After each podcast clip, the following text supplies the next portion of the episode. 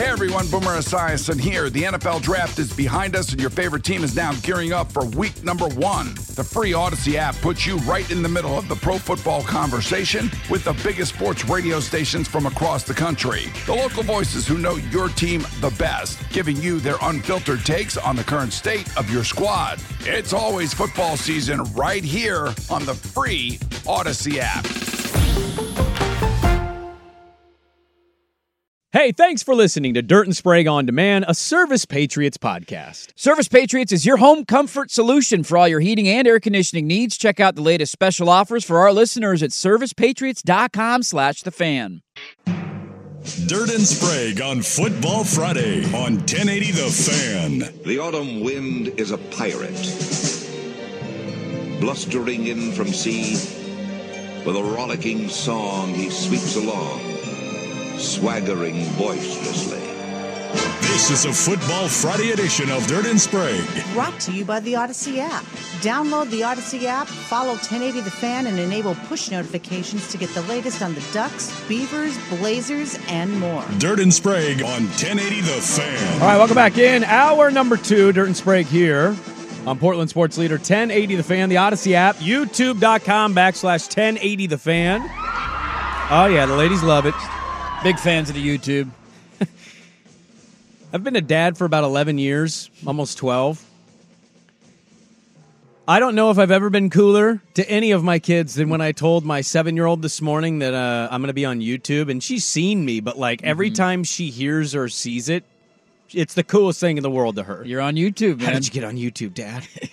I just put a camera and turned it on. Uh, kind of a big deal. I don't know if you ever heard of it. Kind of no, a big no. deal. YouTube came to us. That's right. They begged begged us to put our show on their on their platform. That's exact. They said, you know what? We need this AM dial in Portland, Oregon, USA. you, our, our brand is dying. We have nothing that anybody wants to watch. We need you on our YouTube. Uh, we've got Chris Fetters coming up at the bottom of the hour. Dawgman.com. I have two questions. What the hell has happened to the Huskies, and why are they so, so, so bad at recruiting? We'll ask Chris that. Uh, we've got uh, Heisman moments. Are they a real thing for you? I have a player that I'm going to challenge you on and say, what was the Heisman moment? Oh, okay. I, I understand that there are moments, but is it a little overrated? Mm. We'll talk about that a little bit. And will the Huskies lose at USC this weekend? Uh, let's start the second hour. Oregon State on the road at Colorado. Uh, I think your team's going to beat Cal. We'll get to Cal, Oregon at some point, but it's Oregon State has uh, they're coming off a road loss. Sure. You put up a thing last night. Which bet you most comfortable with? And I wasn't surprised that some people responded with, "I I'm not trusting Oregon State with a 14 point spread on the road. Like, come on, what are we doing here?" I'm kind of in that camp, to be honest with you. Like, please go do it. I need to see it. But nonetheless, going on the road and trying to bounce back from a, a game that felt like you should have won a weekend ago. Yeah. That you ultimately lost to Arizona and kind of put yourself behind the eight ball in the Pac 12 title game race. Yeah, I just I, I don't quite have that feeling. I understand why Oregon State fan is looking at this saying, "Go prove it, right? Do it on the road and prove it." I I would make the argument, maybe people disagree with me on this. I think Cal's better than Colorado.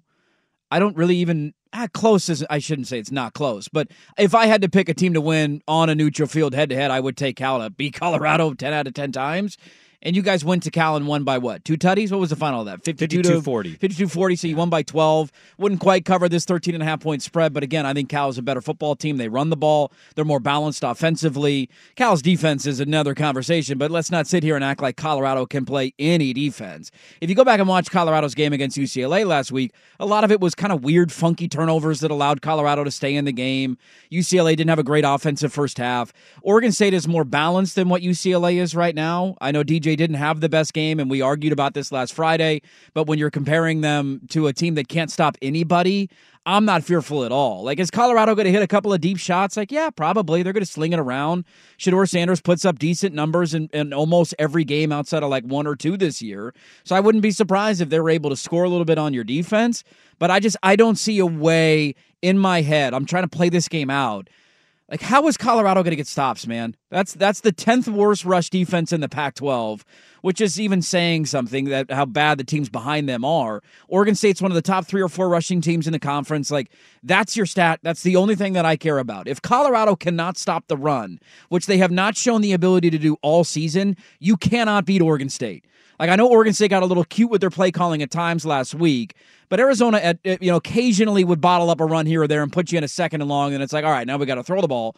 Colorado's not going to have the ability to do that, and that's why I just I I I'm, I would not sweat this one at all if I were a Beaver fan. Uh, you may remember that at UCLA or uh, Colorado players had their jewelry stolen. Yes, they did. Uh, I actually found out from the press conference yesterday that so did UCLA players. So this was not an inside job by Bruins. Mm. That uh, the stadium just got hit and security either was tied to it in some way or somebody Asleep got around. at the wheel. It. Yeah, exactly. uh, here was Deion actually calling out the NCAA to like resolve this issue.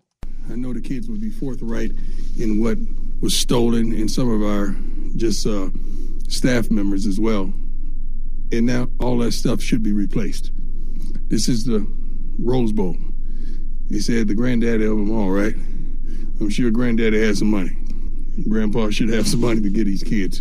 Um, I'm going to have a list made out from these young men, and I know they're going to be truthful about what they lost so we could try to get that back for them. They may not be able to get the items back, but we should uh, be able to reimburse them. That was unbelievable. But I did hear that uh, the home team was robbed as well. So I, I, don't I don't know, but I did hear that. But that don't make no sense when you're out there balling and, and playing your heart out, and you're getting robbed in the same aspect. So I hope we could do something about that NCA. You do something about everything else. Do something about that when it when it comes to kids in regards to the kids, NCA. You do something about everything else. Do something about this one. He said the granddaddy of them all, right? I'm sure granddaddy has some money. I love that line. I'm sure granddaddy has some money. granddaddy has some money. I mean, he's not wrong at No, all. This he's is, not. It's ridiculous. That like, how is there not security? How, who the hell gets into an opponent locker It room? reeks. And the home team locker room during the game. Uh, you mentioned the physicality of Oregon State just running the football, and Mm-hmm. Deion was actually asked, "Do you practice differently? Do you prepare differently when you play a physical team?" And this was Deion's answer. Yes, it does. You incorporate more tackling drills in um, to compensate for the physicality. You you pad them up maybe a little more, maybe allow a lot more contact um, because of the physicality. You you you may elongate some periods that involves physicality in it that you want to make sure your team is, is ready and on point, but you still want to tailor off on those ti- tail off on those things to kind of keep them fresh as well. So um, these guys are watching film. They've increased the film uh, viewership tremendously since we challenged them to, so they know what they're in for. And I, I, I, I can't wait, especially since looking all the linemen in the eyes and just seeing uh, how they responded in the candid conversation that we had. It's, it's tremendous. I can't wait to see how they respond. Dirt, you say I don't know how they do it when you can't stop the run. I Uh-huh. would agree with that, except UCLA can also run the football. They were up seven to six at halftime on Colorado, Uh-huh. and I would also point to the fact that Oregon State's head coach made one of the worst decisions I've ever seen in my entire life watching football. Yes, and so did. yeah, it's easy to sit here and say, well, they run the football really well, and Colorado's not good. You've seen this Oregon State team go on the road and just for some reason, coach, player, execution, it changes and it doesn't change for the better. So that's that's the only counter argument I have to what you're saying is I don't know why, but everybody on that team and in that program goes on the road and either feels or thinks differently than they do at home. I have that fear when you go on the road and you play good teams. I don't think Colorado's a good team in any way, shape, or form. They are one dimensional offensively. They average like 70 rushing yards per game. They're one of the worst defenses in the conference. Their offensive line is horrible. Like, this is just isn't a good football team. And we all overreacted to the start of the year. You can point to UCLA. I would counter argue and say I think Oregon State's better than UCLA. You beat them head to head. I know it was in your own building, and maybe that game's slightly different if it's in LA, but you beat them and you beat them handily. And I was a game I thought UCLA had a chance to come in and win in Reser. Here's the here's the key stat, and this goes back to last weekend's game. If Oregon State is a minus four in turnover margin, yeah, you're going to have a weird game on your hands. If you're minus four, you turn it over four times and Colorado doesn't turn it over at all, you might find yourself in a dogfight. Don't be minus four in the turnover margin, and UCLA wins that game by 30 points last weekend. Like, that's just the reality. Colorado cannot run the football, they cannot protect their quarterback, and their defense is terrible. You cannot win games in this conference at a consistent clip when three of those four things go against you. Shedeur is good. He's accurate. I think he holds on the ball a little too long. They got some good skill position players on the outside. That's all they got going for them. Other than that, the rest of the team sucks. And I think Oregon State is one of the more physical teams in the conference. They're one of the more balanced teams in the conference. And I think they're going to I think they're going to treat this as a big time game and a bounce back opportunity, nationally televised. They know how many people are watching it, and I think they're going to kick the crap out of Colorado. Uh, is Washington on upset alert and are Heisman moments real? Every year, are they real things that need to happen for a player to win the award? We'll get to that next on the fan. Hey everyone, Boomer Esiason here. The NFL draft is behind us, and your favorite team is now gearing up for week number one. The free Odyssey app puts you right in the middle of the pro football conversation with the biggest sports radio stations from across the country. The local voices who know your team the best, giving you their unfiltered takes on the current state of your squad. It's always football season right here on the free Odyssey app. Is Washington going to lose to USC? It feels like they've been close to losing the last couple weeks. Are they doomed to have a loss finally, or will they get past the Trojans down in LA? Uh, big game, obviously, for their defense, uh, tested against Caleb Williams and Michael Penix, who might be near the top if he's not at the top today of the driver's seat of the Heisman Trophy and winning that award. Uh, I I hate to ask this on the fly, but I'm blanking in real time. Huskies had a Heisman winner? Swag? Do you know? I don't. Not in not in modern not times. in modern I know times. that. Right? I They don't haven't know had- if they got one way back in the 40s. I don't think so though. Uh, da, da, da. I feel like I know we should know that. I feel like we would know the answer to that if they had. so it's got to be a time winner. before even Swag was live. Look in the twenties. Yeah, maybe the tens. uh, here's seven Huskies who have made a bid. I don't think they've won one. Has Tui did Tuiasosopo go to New York? He might have. He was I really also good. the one guy that was also getting a lot of hype. I can't remember if he was a finalist or not. Was Steve Emtman, Oh yeah, that's a good the one. defensive lineman, Yeah, uh, in their uh, shared national championship year. Yeah. Uh, well, we'll talk with Chris Fetters about this uh, at seven thirty, bottom of the hour.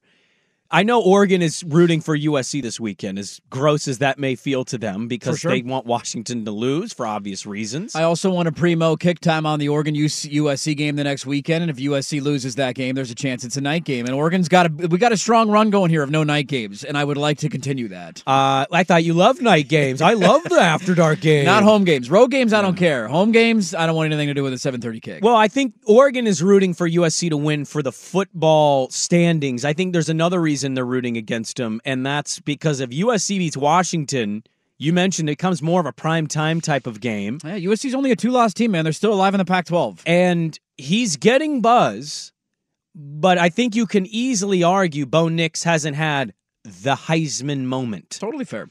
And I, I find that narrative interesting. Do mm-hmm. you believe that that is a thing every year? There's a Heisman moment for a player? I don't think it's every year. I do think there are times that you look at a player that maybe there's a doubt isn't even the right word, but there's a there's a campaign building and then they have a win or a performance that you say, "Aha, that's the best player in college football." I think there's a lot of those, not necessarily like one like the Mariota hurdle of Oregon State turned out to be his quote unquote Heisman moment, but that Oregon State team was not very good. he that was, the guy I was going to throw at you. Was Yeah. I don't think he ha- he had amazing numbers. His season was Sure. outstanding. We saw it a couple times live.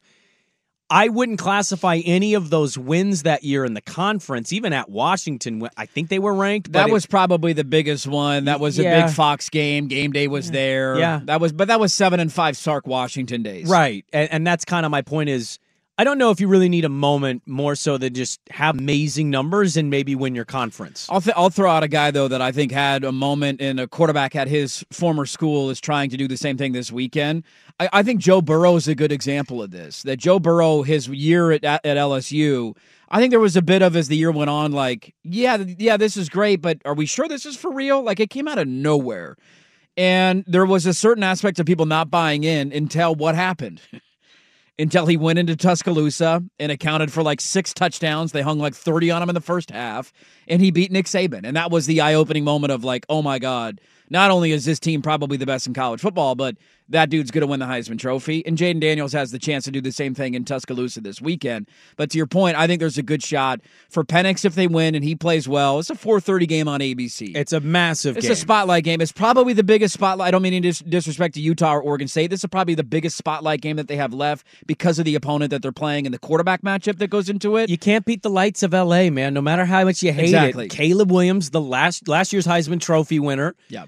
Um, there's, I mean, the record. They're still a good team. I know they've not looked as good this year as many thought, but home game. So you're going on the road, and and oh, by the way, tiny little caveat: recruiting. They've not been good at recruiting. Recruiting. Yeah, get a win in Los Angeles. Yes, like make your system look fun and enticing. Uh, I, yeah, I don't know. It's it's an opportunity for Penix. He obviously already has the Oregon game in which he threw the game-winning touchdown pass in that Yeah, one. He was very good in that game. Uh, yeah, he was good, but the Duck defense, to your point, like prior to that possession, eh, wasn't even in the 300 category. in So the second half, they struggled a little bit. Yeah. he did. Uh, it's a it's an it's a massive game for the Huskies. Do you feel like? Do you feel like these last couple weeks are going to catch up to them, or do you look at USC and just say? This might be a week where they get right because the defense is so bad and embarrassingly bad at USC. Plus, their offense, I know they're scoring points, but Mm-hmm. they get off to slow starts too. The Arizona game, the Cal game, Yeah. they get off to these weird slow starts. You do that against Washington. I don't believe you have an ability to get back with them the way you have against Arizona and Cal. I have no clue what to make of Washington right now. I just don't. I don't know how to feel about them. I don't have a confidence level in either way. Like if I want to try and argue they're going to win or try and argue that they're going to lose, I have no confidence. I have no clue what's going to happen in Los Angeles tomorrow, which makes it a really fun and exciting game to watch because there's a lot of games that you go into a field with. If they had bounced back and played against Stanford the way that we all thought they were going to, and that is last week taking them to cover a four touchdown spread, this game to me would be a bit of an afterthought of like, yeah, yeah, I mean, you're playing USC. Caleb Williams is good, but you're going to beat them because USC can't play a lick of defense and they're just historically bad on that side of the ball. Washington will be fine. The fact that you gave up 500 yards of offense to Stanford on the road is to me a terrifying thing if you're a Husky fan, and I don't have a feel on this. There is a. I went back and watched yesterday the Cal at USC game. And every time you watch Caleb Williams, you're just you're blown away with how good he is. And I know there's this like narrative out there that he's having a down year, he hasn't been as good. I pointed out yesterday, and I will point out again, his numbers are nearly identical to Jayden Daniels, who is to a lot of people leading the Heisman Trophy conversation. And he might be leading it if they beat Alabama this weekend. I, the ironic part about it too is I feel like USC and LSU are the same football team. They are a good offense with an elite quarterback and an ass defense. LSU's defense is terrible. An ass Dude. Alabama could score 50 tomorrow Can if they pull wanted that? to. I need that as a drop. they are terrible. their defense is terrible. You USC's love to def- say that. An ass defense. their defenses are awful and they're propped up by offensive football and they're propped up by their quarterbacks. I think they're the same team. I think they're the same player with Caleb obviously being the better pro pro prospect. So I just I don't have a feeling in it all. I'm not going to give you a hot take. I'm not going to give you an opinion. This is one I just want to sit back and watch because I don't know what to make of Washington right now. I'm gonna. I, I want to just highlight this. So obviously they still got a month of a month of games left. I believe they have an open date at some point in the back end of their schedule because of the way it's. I, We're I- talking about USC or USC. Washington? Yeah. I think their schedule's weird. There's like an open date somewhere in these next few games. Season not over. Here's where it stands. Caleb Williams, Heisman Trophy winner last year. Okay. 66 completion percentage, 4,500 passing yards, a 9.1 yard average, 42 tuds, five picks, a 168 and a half rating. Caleb Williams this year, so far, 68 completion percentage, 2,600 yards. I don't think he'll match the yardage, No, probably not. but a 9.6 yard average, 25 tuds as of now, four picks, not five, and a 175.4 rating.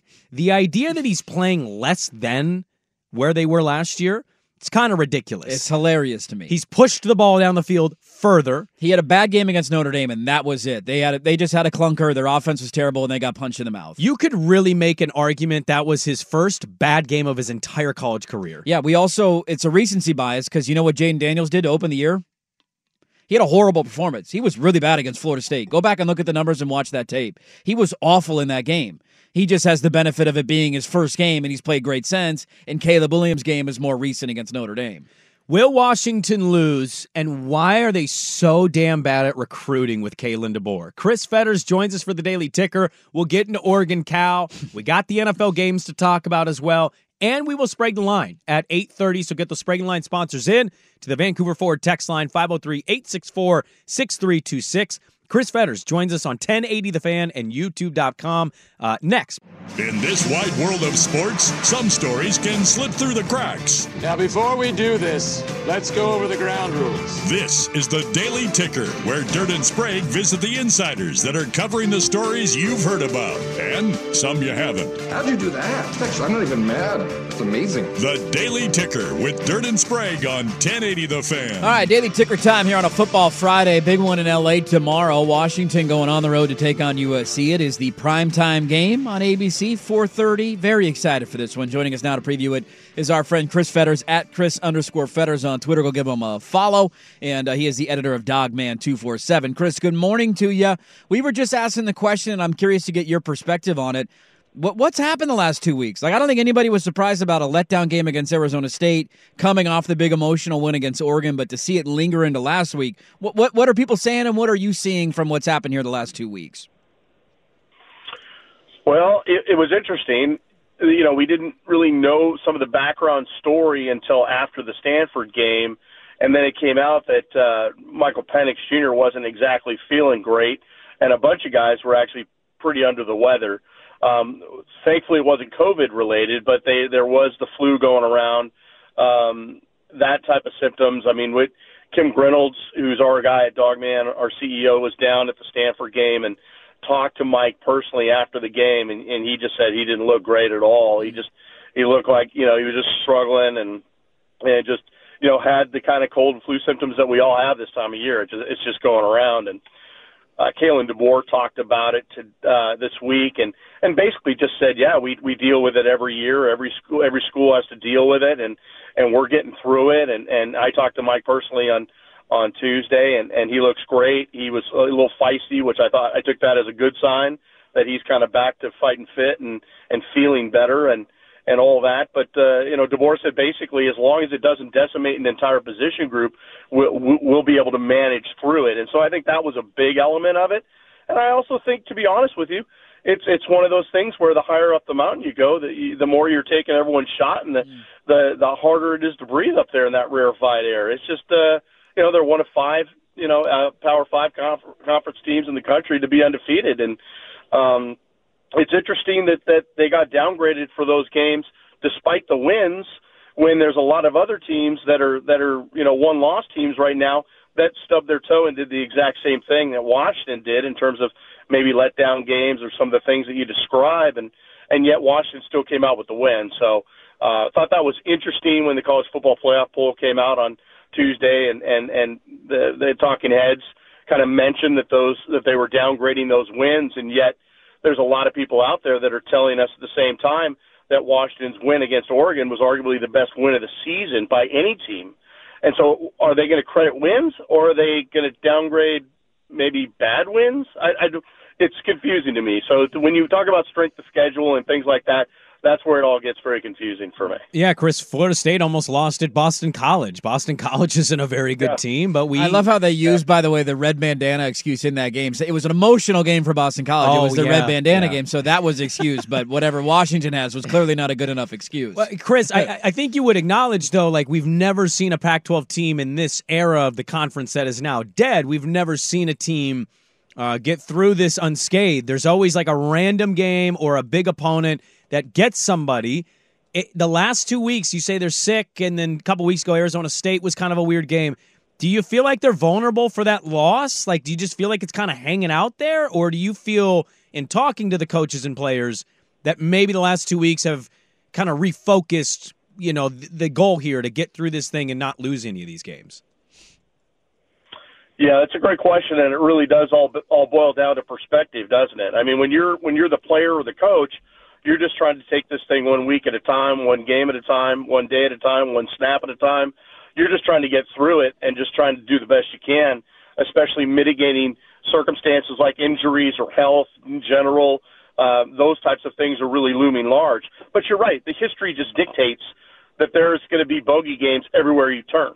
And you looked, you know, we went all the way back and you looked at the very, very first day that this schedule was, was released and you looked at, you know, at USC, home to Utah, and we obviously didn't know anything about Cam Rising at that time.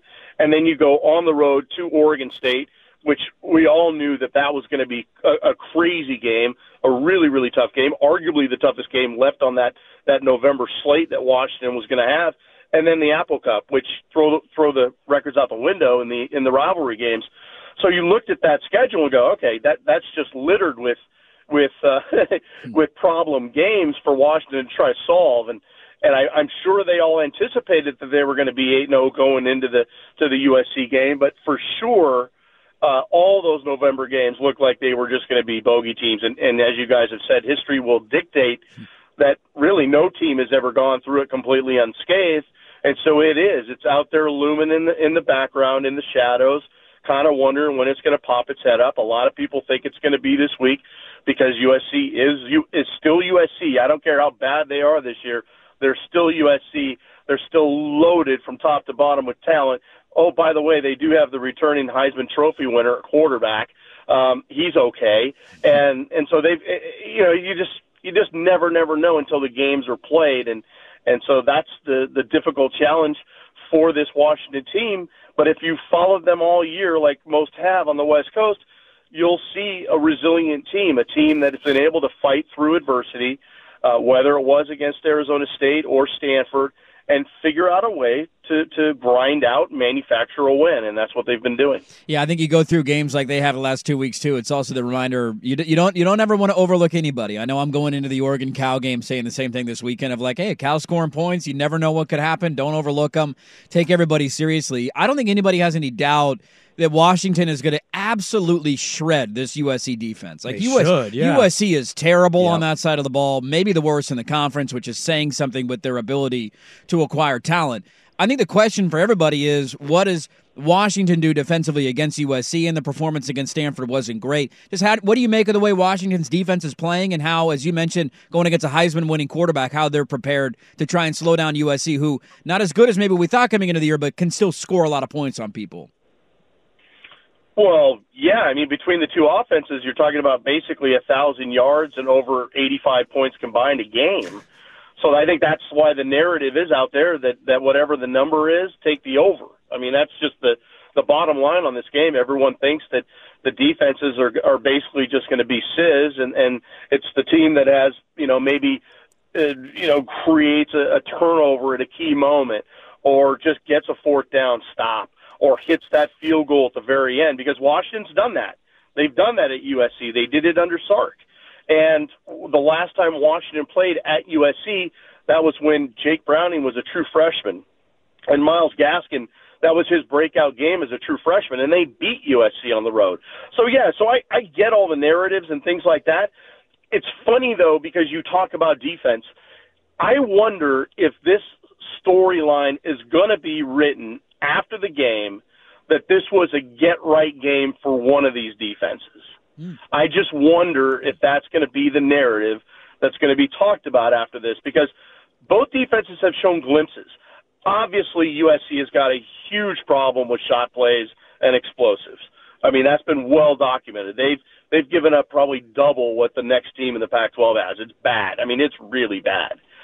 Um, but again, it's weird to say that knowing that their front is arguably one of the best fronts in the conference. So how do you get the tackles for loss? How do you get the sack numbers, and yet you're giving up so many explosives on the back end? That's a question I haven't been able to figure out the answer to, and obviously the people at USC have not been able, been able to figure out the answer to. I'm very curious to see how that works out uh, tomorrow afternoon. And then for Washington, it's just it's just one of those things where they just need to get takeaways. I don't know if you guys realize this. They still don't have a fumble recovery all season. They haven't they haven't been able to generate any fumbles at all. Now they've been able to generate a, a, a lot more interceptions, for instance, compared to last year, and a lot of that is because their front has been able to generate pressures and get quarterbacks off the spot. Yet conversely, They don't have anywhere near the sack numbers and tackles for loss that everyone expected them to have uh, going into the season. So again, do can can one of these defenses get right? Can they figure out a situation where all three levels can function as one and make those key stops at the end of the game when it really matters? And I think Washington has been battle tested on some of these fronts. I mean, again, you got a, a pick six to to take the lead a, against Arizona State in a moment where not really anything was going right for them. Um, and then USC again, it's just been proven the last few games. I mean, what have they given up? About 42, 43 points a game. Right. I mean, it just doesn't. It on paper clearly it doesn't. Uh, it doesn't uh, feel like a situation where a, a low scoring game is going to happen. And yet, I in the back of my head, and again, it's maybe it's it's it's my brain having you know synapses firing on the wrong cylinders or something. But I I just wonder if this is going to be a, a game where one of these defenses steps up and says, you know what, guys, I'm just not going to take it anymore. We're done with this. We're better than this. We can get stops. We can create turnovers. We can do the things we need to do. Look at look at USC. USC was down what 14 in the fourth quarter against Cal at mm-hmm. Cal, Yep. and yet they were able to generate those short fields with those turnovers. Got right back in the game. And then all of a sudden they figure out a way to win. Hmm. I'm wondering if something like that may not happen on Saturday. I hate to ask you this because I'm going to have to ask you to also go as quickly as you can because we're over our clock here, Chris. We noted Sure. earlier the recruiting struggles of DeBoer and Washington. They're behind Iowa and Minnesota, and I know rankings can be it can vary from how many you get versus the other schools. But it's been one of the weaknesses. I, I liken DeBoer to Chip Kelly, really smart football guy, knows how to coach, knows how to get things out of players. But I don't know. The recruiting just doesn't seem to be online with where the program is. Uh, cause for concern for you about Washington's inability to recruit at an elite level. Well, I'd say a couple things. First, I, I did a quick analysis on this because that's clearly a, a big storyline um, for the Washington fans. If you look at the recruiting rating by number, like if you actually go by the rating per recruit, because right now Washington is looking a lot more at the portal than they ever have before, clearly. And that's where you get the, the guys like Mike Penix. And right now, but if you look at the high school players, they're actually averaging per recruit a better rating than they were under Chris Petersen. And Chris Petersen's recruiting after year three continued to get better and better. So I fully expect that trend to also continue under DeBoer as they have a stronger and stronger story to tell. And then the second part, as I just mentioned, the portal is huge for Washington right now. And, you know, they're going to have to replace Mike Penix. Do you think they're going to have a problem going out to the college ranks and saying you can be the next hmm. next Mike Penix? No. I I don't think that's going to be much of a problem. So again, it's it's kind of a combination of to, those two things. But clearly, they need to continue to ramp up their recruiting because that's the lifeblood of of every program, and especially when you're going into the Big Ten, where it's going to be even more competitive times a factor of a hundred than it was in the Big Twelve or in the Pac twelve. Yeah, great stuff. Chris Fetters at Chris underscore Fetters on Twitter. Go give him a follow. Dawgman247. Can't wait for the game tomorrow. Chris, thanks so much for joining us to preview it, and hopefully we'll catch up again here soon. Okay, good morning, guys. I'll talk to you soon. There you go. Chris Fetters. Good stuff from him on Washington and USC. Yeah, that was the report out of Stanford an illness going through the locker room. Hell, I was sick last week, so I know what that felt like. I gave you my illness, so you've been dealing with phlegm for a week. Thank you. So you're welcome. You're welcome. And went through our locker room as well. And we, we powered through. Okay. You battle through. No excuses around here. Nope. We get the job done. Let's talk a little bit more, more about not only this game, because he did have some interesting things to say there, but also the rest of the Pac 12 slate, because there's a handful of other games that I'm kind of circling, really excited for, not necessarily conference title implications, but really big games for the teams involved. And uh, we'll continue on that trend. We'll get to Oregon and Cal coming up top of the hour. And don't forget your Spring in the Line sponsors at the Vancouver Ford text line at 503 864 6326. Back after this on the fan. Well, Chris Fetters comes on, and Husky fans are saying, Amen, brother. Duck fans are saying, God, a lot of excuses. I love it. I you Love know trash talk. I, I get it. I understand the rivalry and the hostility. I didn't really feel like. Did you feel like there were excuses there? No, I mean teams get sick. I, that's a thing. I like Michael. I didn't think Michael Penix looked that sick. I thought he was not their problem last weekend. So that was the only pushback that I would have. Of like, Sure. I get that Penix they're saying, and I'm I take his word for it that he was he was not feeling great after that game. Go look at his numbers. Like I, I thought he was slinging the rock. He threw for almost 400 yards and like four Yeah. touchdowns. It wasn't a. They got to a clunky start, I guess, if you want to do that. Like first couple of drives weren't perfect, but as the game went on, it was not their their issue last week was their defense, which is why I wanted to ask you guys more on this game because I'm obviously coming at it from a slant. Like I just No, I- you're not. You you're you're. Come on, man. Like you cannot like some team and still also be honest about it. well, I just that's why I wanted to ask you guys. Like, how do you feel? Are you confident in Washington going on the road to beat USC? Is this a, is this a high confidence game? Because No, Washington the, is the better team. Nobody would disagree with that. No, I'm I'm not because it's it's a road game in college football. How many how many years of our lives we're gonna watch teams? Oklahoma lost to Kansas last weekend, and it wasn't particularly packed in that stadium. There are a lot of Oklahoma fans. You can't tell me that that was the Oklahoma team we've seen all year. No, last couple of weeks they've had a similar trend actually to Washington, where they had that big marquee win a number of weeks ago Against Texas. I think it was the week before the Oregon Washington game, Yeah. and then the, la- the after they have not been UCF quite the same. and Kansas, and and they got their comeuppance by playing a close game against a good team. You know, I I think they're better than Kansas, but I would kind of put USC in the similar category of they're still a good team. Like just because they've lost some games doesn't mean they suck all of a sudden. And I Yeah. think people know that. Caleb's awesome. I'm I'm putting this confidence meter at like a six out of ten. I'm leaning with confident they can win, but like I'm leaving enough room to say, oh, I'm not shocked that they lost this weekend because of what you pointed out there. The offense was atrocious against Arizona State, Yes, it was. but you know, hangover game, I get it. And Oregon has a little bit of what Stanford used to have, I think. Because of the size and skill of their players, I think there's a hangover effect here. You play a physical team like Oregon, you may not feel right the very next week. Plus, you had the emotional high of where they were after winning that game. Uh, I, I wasn't that shocked, but also their offense was inexplicably not there against Arizona State. Their Yeah. defense was the problem last weekend. Which is weird because they've had back to back weeks where the problem's been the opposite. Yeah, they've taken turns. They couldn't score Yeah, a touchdown right. against Arizona State, which shouldn't be a case at home. Right. But their defense got a pick six and won them the game. And then last week, when they needed stops desperately in the second half, Ass defense put put the game away. They played ass defense in the second half against Stanford. You do love to say when teams are not good defensively, they play ass defense, and Oh, that's a great. yeah, The way you say "ass" too, you like have an emphasis on it. I'm the ass man of this show. like it's not a good ass; it's like No. ass defense. There's good ass, and then there's ass. yeah, there is. Ass defense. I, I, uh, That's an angry ass. It is an angry ass. It is an angry ass. that uh, that's the ass that eats the underwear. You're like, you got a bad wedgie going on. It's like the ass is eating it. Um, I- think the only thing I would nitpick with what Feder said of all the things, Uh-huh. it'd be the recruiting. It wouldn't be so much the performance because Dirt, you know, and I know, and Swag knows, everybody knows, good and great teams, if they get through things, they're just going to have weird games. Maybe that's that for Oregon this weekend. This Mendoza kid's moving the ball around a little bit. Dude, gonna be- Cal's offense is is on fire right now. but Cal comes in kind of a depressing opponent, right? Like is Duck fans super excited for this game? I don't feel that energy. Uh, and and they're 24 point favorites. Again, not saying Oregon's going to be in some dogfight, but I'm just saying sometimes a season can lend itself to weird games.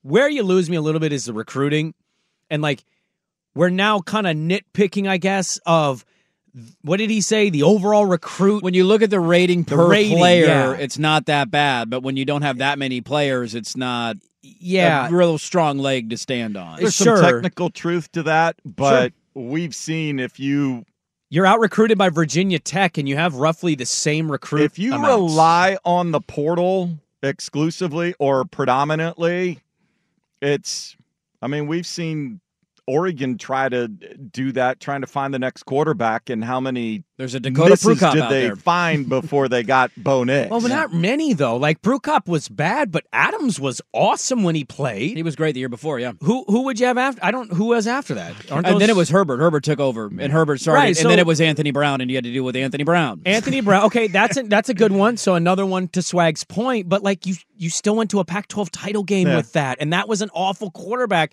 I I think he is ultimately going to just always lean heavy on the portal because I've said this all year. I think the portal for a lot of coaches is rivaling high school recruiting. I mean, how many classes at schools do we tout and then a year or two later, half that class is gone.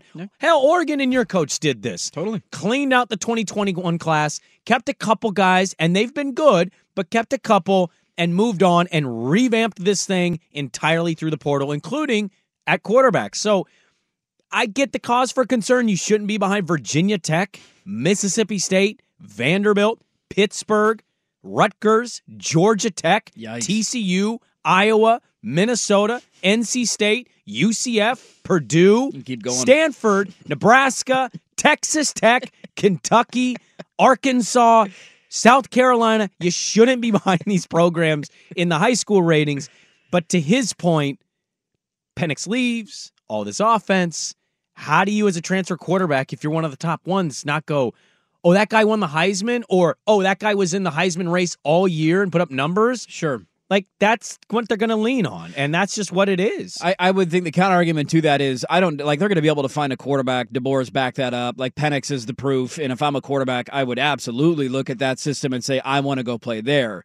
The counter argument to that, though, of just being able to do it through the portal, what else are they going to lose this offseason? You're losing two NFL wide receivers. You're losing two NFL offensive linemen. Yeah. You're losing two NFL pass rushers on the edge who are all very talented players and probably don't get the conversation that they deserve because Penix gets the headlines and the spotlight. That's not easy to address in the portal. And that's where the recruiting question comes in of there, there, there will always have to be a 50 50 balance. I think you're right in terms of the portal increasing in importance, but I don't think it'll ever overtake recruiting completely because you have to have the ability to have guys that you're developing that positional needs, and then you go plug holes. Like that's the model that works the best with the teams are winning at the highest level. In Washington, this team honestly is a part of that. Like Odunze was the original Washington guy. He's not a transfer portal kid, but Penix was, right? They plugged the holes where they've needed to. If you're just going to lean heavily in one area and not be able to develop your own players, that's when it becomes a problem. Yeah. So Yeah. we'll see where it goes. But I I am fascinated by this game tomorrow. I have no feel in Washington and USC. You tell me Washington wins by two tutties and runs away with it, not surprised. You tell me Caleb throws five touchdowns and Washington's defense loses them the game, not surprised. I can't wait to watch it tomorrow at 4:30. We got a lot to get to in the final hour of the show. And Line coming up at 8:30. Get your fake sponsors in 503-864-6326. We'll do some gambling at the bottom of the hour. I do have some thoughts on Oregon and Cal. I want to start there. We got poll questions we need to answer. It's loaded. Don't go anywhere. Dirt and Sprague on 1080 The Fan. Hey everyone, Boomer Esiason here. The NFL draft is behind us, and your favorite team is now gearing up for week number one. The free Audacy app puts you right in the middle of the pro football conversation with the biggest sports radio stations from across the country. The local voices who know your team the best, giving you their unfiltered takes on the current state of your squad. It's always football season right here on the free Audacy app.